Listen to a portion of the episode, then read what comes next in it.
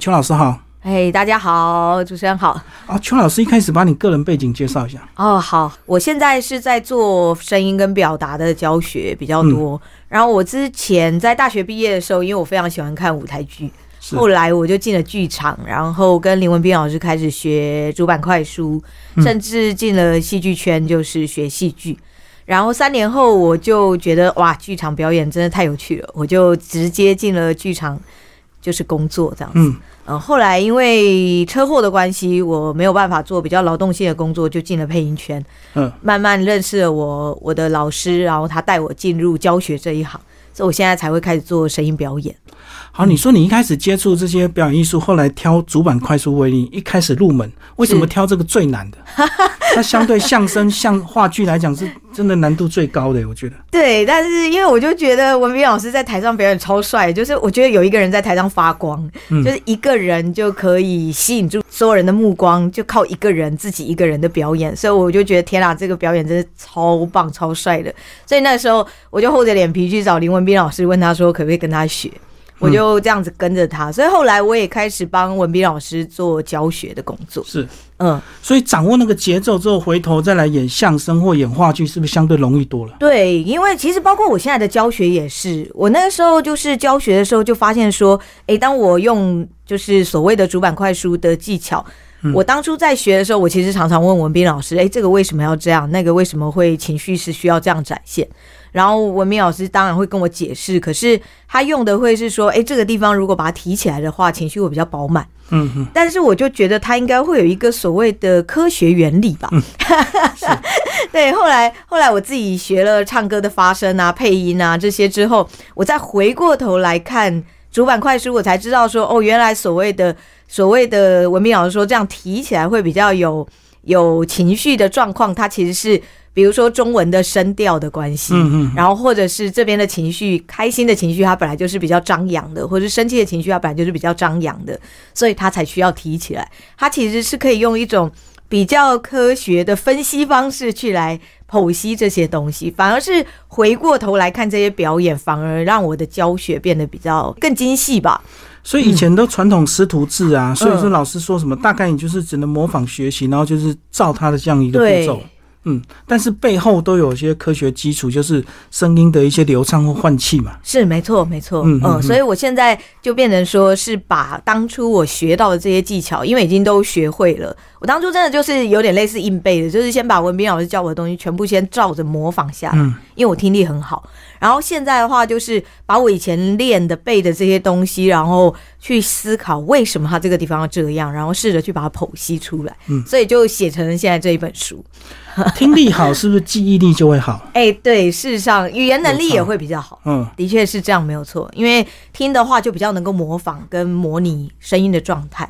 那这样唱歌也比较不会走调，是不是？呃，对对，像我 只要听过一两次的歌，我大概就可以唱，没有什么问题。所以很多人 key 不准，就是听力不好。呃，听力比较弱，事实上这是可以培养的。像我的唱歌老师就说，其实没有所谓的天生会走音的人，只是说你有没有去理解跟熟悉这件事情而已。因为你听不出差异，你自然就唱不出标准嘛。对，没错，没错。而且有，可是有的时候。听不出来是因为没有人告诉你要怎么听，就像我们小时候，对我小时候跑步也是跑很慢，然后我就会问老师说：“那我要怎么跑得比较快？”老师就会说：“你就是没有没有努力的一直往前跑，要用力，什么要要 什么手要摆动，什么脚要大步跨。”就是他们可能有些老师就是只能讲出这样子，是对，可是他没有办法告诉。像后来我的健身教练他就跟我说：“啊，是因为你的脚是整个非常用力的踩在地面上，所以变成。”花费太多力气在跑，就没有办法跑得很快。嗯嗯，对，所以其实能不能掌握到精细的技巧这件事情，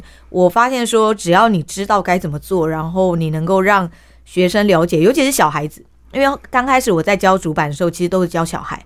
我发现说，孩子他并不需要知道理论，他只要知道怎么做就好了。对对对。所以那个时候，我其实都是在孩子们身上实验，我就发现说，只要孩子听得懂、做得到的，拿到大人身上，他们一定做得到。刚有讲到你生命的一个转折，是因为车祸才不能做劳动性的工作，只好做这些比较细腻的工作。先讲一下那个车祸是什么？哦，好，那一次就是被一台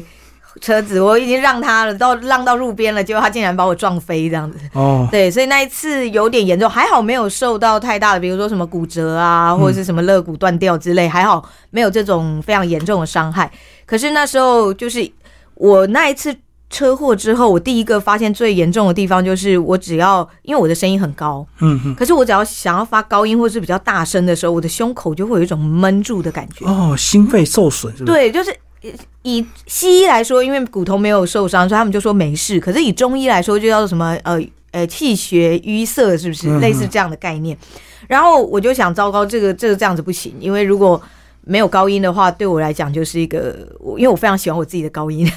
所以所以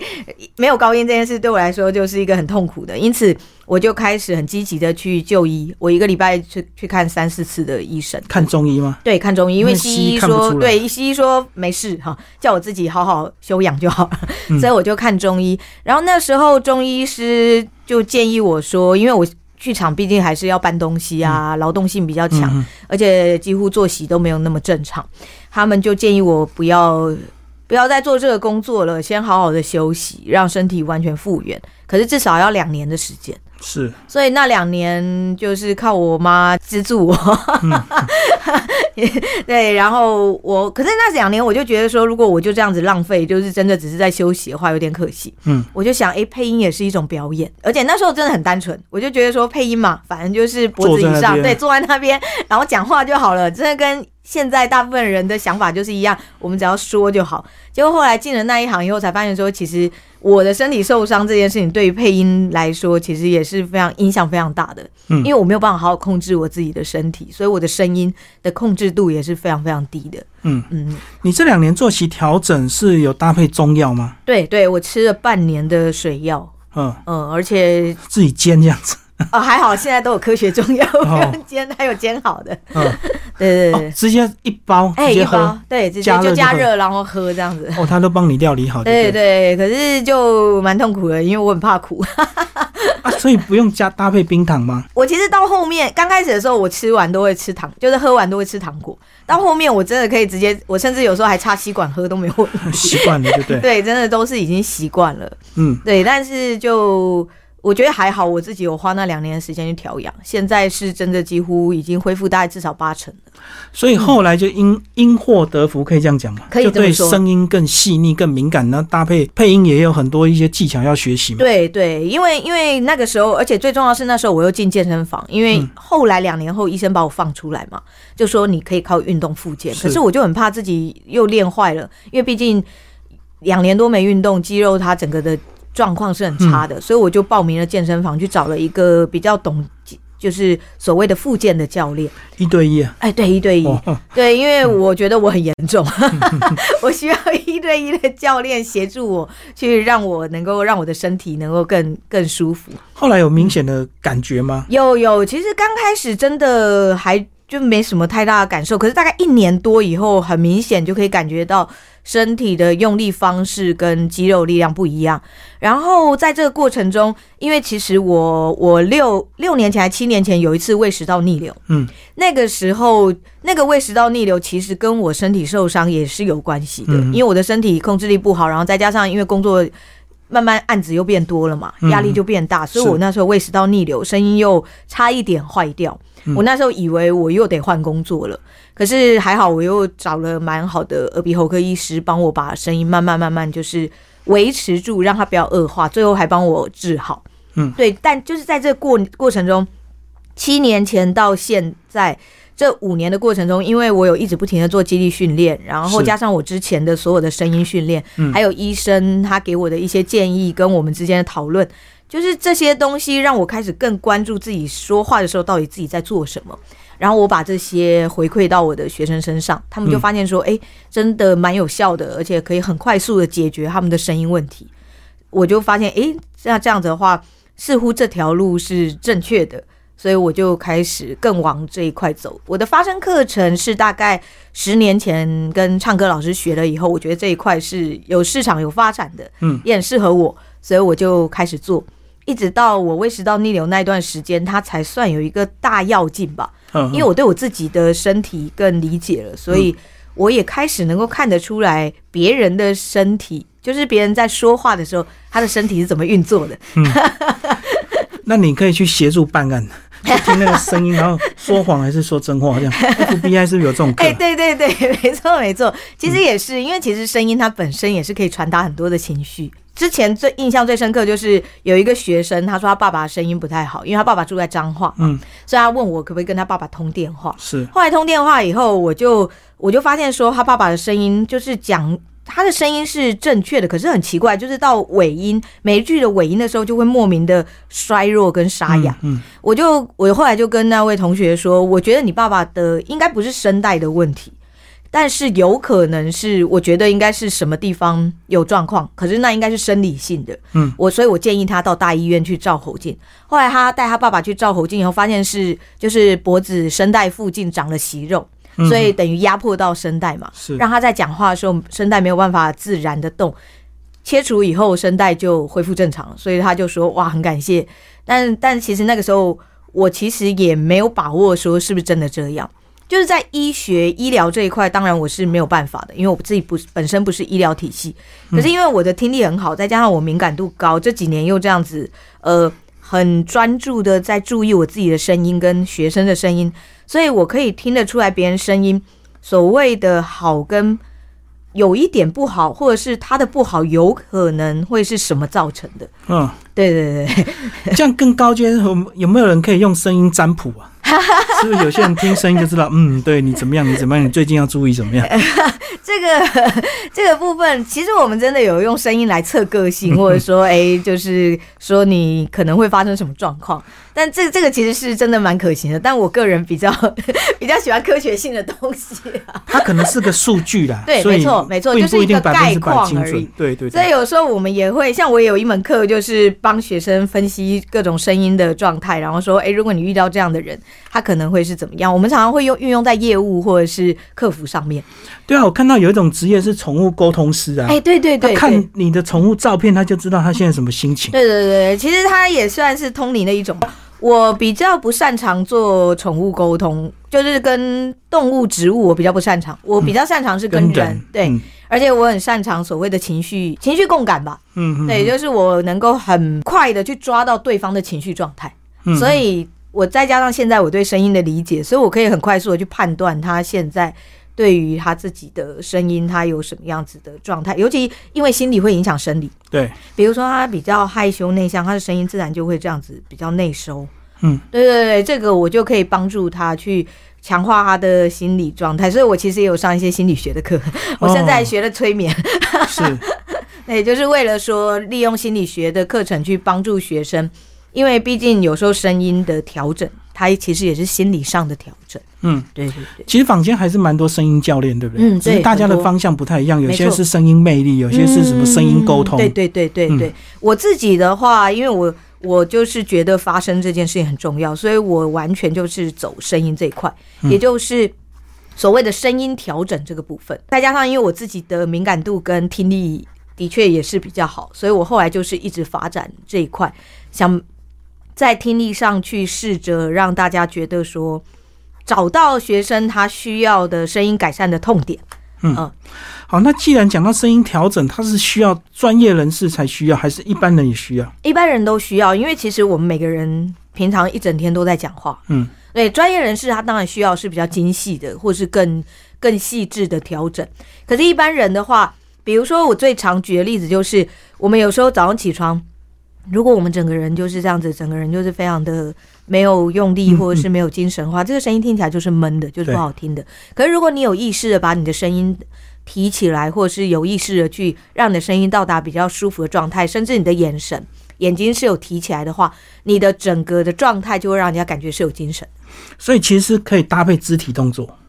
对对，不是纯粹靠嘴巴，对不对？呃，因为如果没有肢体动作的话，身体比较容易会僵硬。就是当你的僵硬，尤其现在我们我们现代人就是所谓的三 C 产品用很多，是哦。那当你三 C 产品用很多，我们就很容易驼背啊，肩膀内收，甚至于抬脖子。在肩膀这样子的状态下，如果你用身体很僵硬的话，你就比较容易耸肩，或者是就是脖子会拉扯的更严重，影响到声带。对，那个科学数据是说，我们的人。头是有一个重量，所以你低头滑手机，其实我们的颈椎是承受很大的重量。对对，因为像我的书里面有一张图，就是其实我们的头骨它是有点像拳头的形状，就是它并不是一个正圆形，嗯，它是一个呃前面大然后后面小的地方。那我们的脊椎又是在脖子，就是在后方的部分，嗯，所以其实我们的头是需要肌肉去支撑，让它能够撑起来的。因此，当我们在不正确或者是就是这样子垂着的时候，其实你的肌肉它反而是非常用力的一直在拉伸。嗯，呃，对肌肉来说，它反而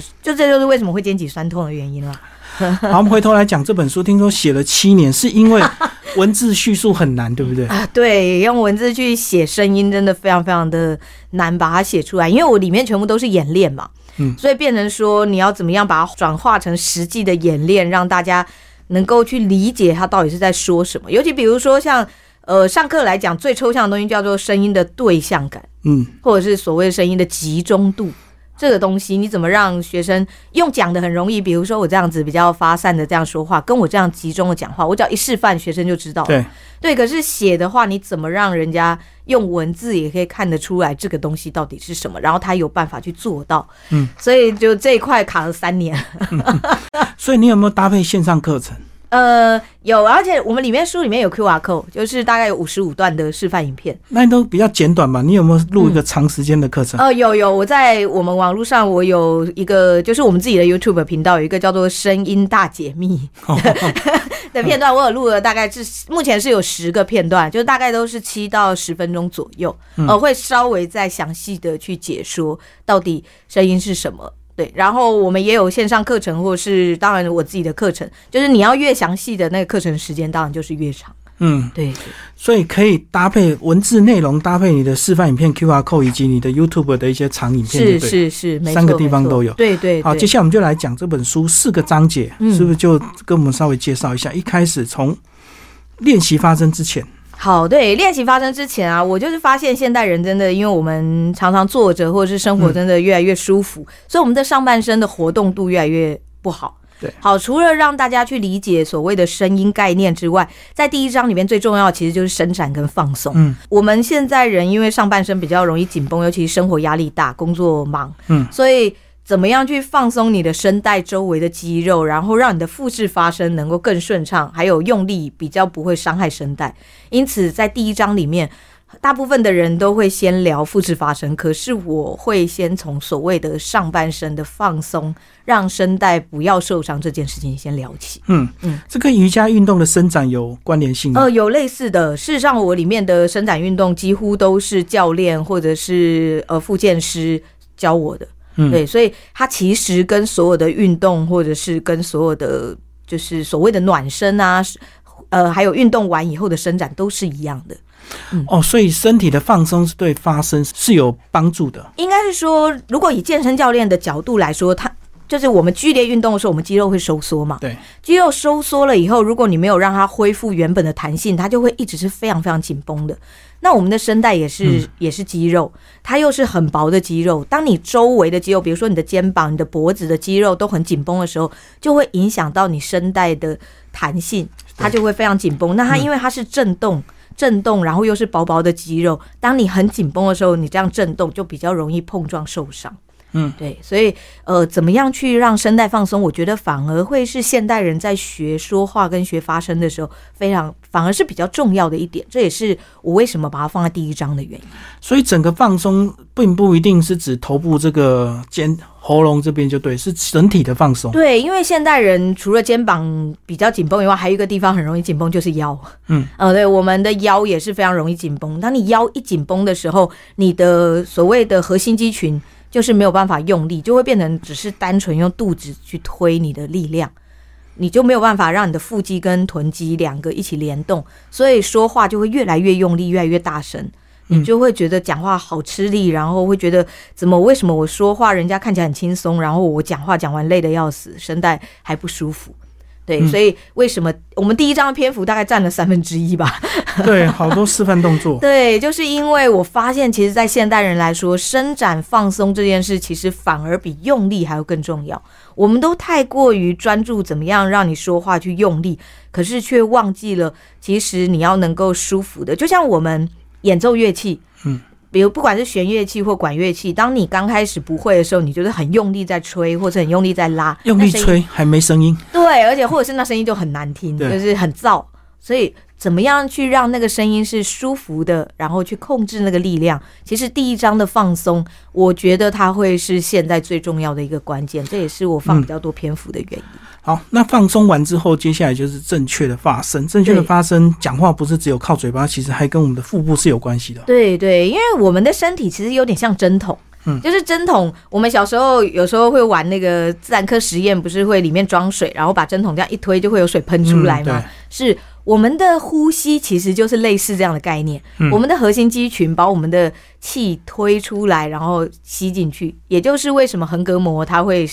往上往下扩张的原因。所以，如果把我们自己的身体想象成一个针筒的话，所谓的核心肌群就是我们底下去推那个推筒的那个力量。如果这样想，就会比较简单，就会知道说，哦，所以其实我们说话的时候，并不是只有声带震动。而是必须要运用核心肌群去帮助，让你的呼吸顺畅，让你的声音跟着呼吸。因为毕竟所谓的说话就是空气经过声带震动嘛，嗯，所以它其实就是说话。只要声音能够搭配着呼吸顺顺的走，那么你在说话的时候自然就会很舒服。嗯，对，所以第二章就是大家都会说第二章很像体育课，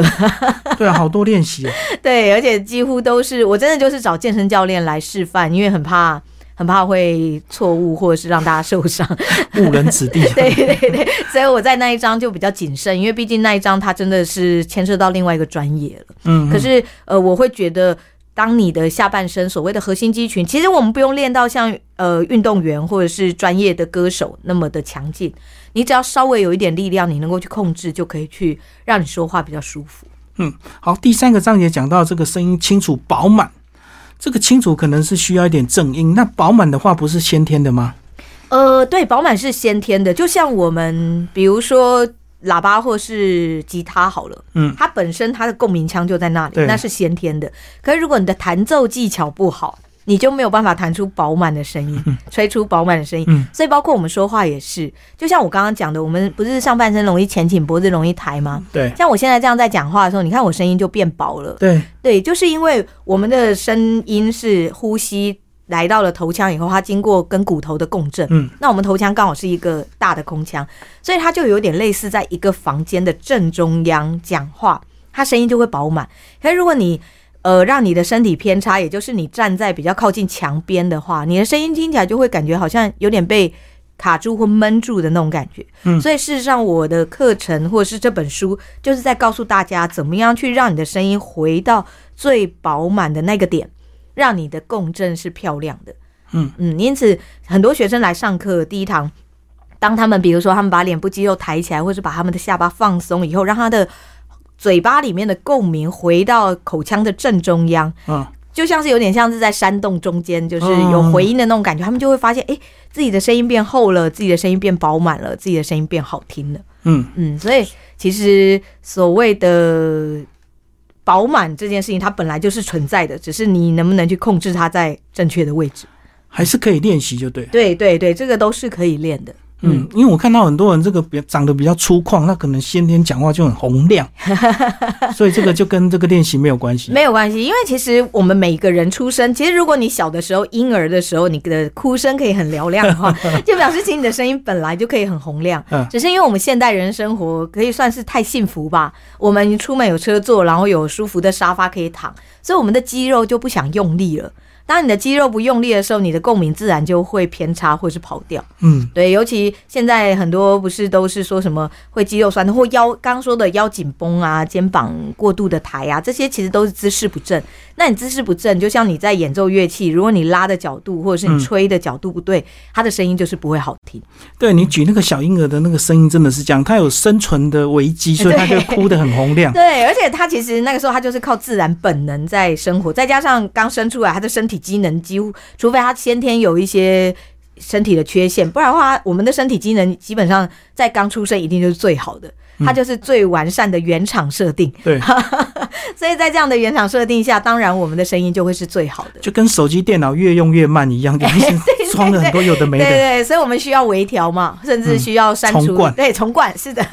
我就是在帮大家重灌。好，第四个部分学了这么多技巧，最后就是教你怎么样轻松又舒服的说话方式。是。那是不是要先区区分场合跟用途啊？呃，对对，但是所谓的场合跟用途之前，我觉得会比较像是学游泳的时候，你学会了拨水，学会了踢脚，然后怎么样把你的拨水跟踢脚合在一起，让你可以先好好的游个几百公尺。嗯，对对，这个部分来说，其实在这个部分第四章，我其实一开始讲的会先是这个，就是你怎么样先把前三章所有的。一块一块的东西结合起来变成一整个，在你说话跟工作的时候是可以直接运用上去的，然后它才会是你刚刚说的，就是根据情境啊，根据工作的需要啊去做不同的改变。因为如果你连最基础的自然状态都没办法达成的话，你要去做到所谓的改变，你就会变成，比如说我举一个最简单的例子，呃，比如说我们的低音，一般来讲，像我低音如果是这样，它就是厚的，嗯，可是因为我们不知道怎么去做到正确这个低音的时候，我们就会直接这样用压的，哦，这个声音就会是用压的低音，你就会觉得容易不舒服，或者觉得自己的低音怎么没有别人那么洪亮。对，所以所谓的舒服自然的说话方式，或者是整体的协调，第四章一开始写的是自然音高。我的自然音高其实就是你在最声带最舒服的震动下，能够发出最好听的声音。哦，所以就是先把这些技巧整合完之后，自己再去做调整就对。对，所以他是在呃，我是在第四章的最后面才写到关于比较是情境或者是所谓的变声这一块，就是高音低音怎么去掌握。嗯，主要是因为我们其实我还有第二本书啦，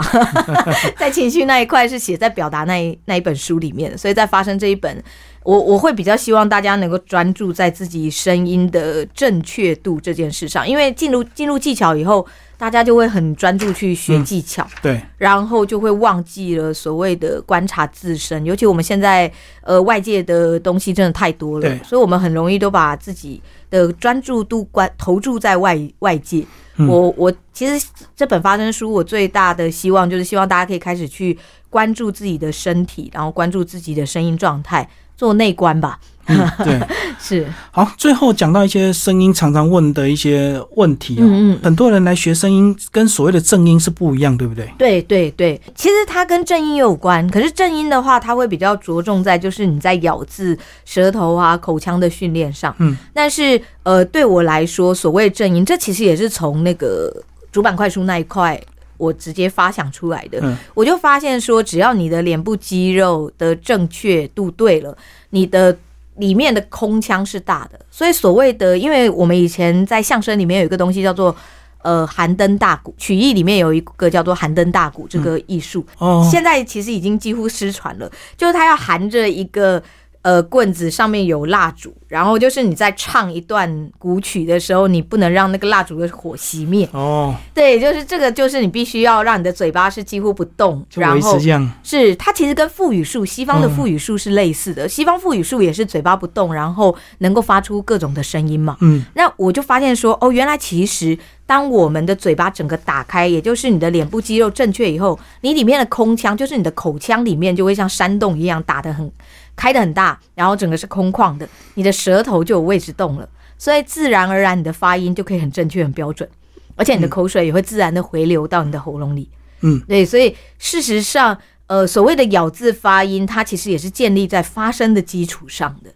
嗯，这也是为什么我会在第三章的时候，也是会介绍所谓的咬字发音正音的这一块，就是因为其实它跟所谓的说话的肌肉甚至发声，它也是息息相关的。嗯。嗯，好，最后这本书啊，全彩印刷，哎，对，是因为很多示范动作吗？是，嗯，对，就是不惜成本。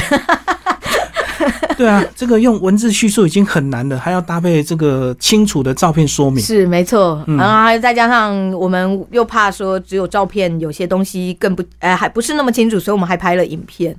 对，就是它里面就是有照片有影片。全彩印刷完整的工具书，让大家可以清楚的去了解怎么样去练声音，怎么去学声音。所以这是你第一本书，也是你的代表作，是可以这么说。然后后续第二本就比较丰富一点。呃，对，第二本它比较算是在走情绪跟表达技巧。嗯呃，就是完全是在讲说话技巧，怎么跟别人沟通互动。呃，嗯可是发生这一本，它就是完全关注在自己身体的状态，怎么样让你的声音更好，怎么样让你的声音饱满清楚。所以这本是基本功了。是没错。那会不会年纪越小来这个做调整是越容易，对不对？哦，对对，我像小孩子来，大概通常只要一个小时到两个小时就就完成了。可是如果是大人的话，通常最少要四个小时的课程才有办法完成，因为我们养成坏习惯太久了，嗯，要改坏习惯反是比较难的。像小孩他们就是白纸，甚至四五岁的，有时候跟他玩个二十分钟，然后告诉妈妈要怎么去提醒他，就就没有什么问题了。所以大概五六岁正在学说话的时候来调整是最好，是不是？是，但是这种孩子对我来说也是有难度，因为这种孩子他还没有习惯所谓的听老师的话，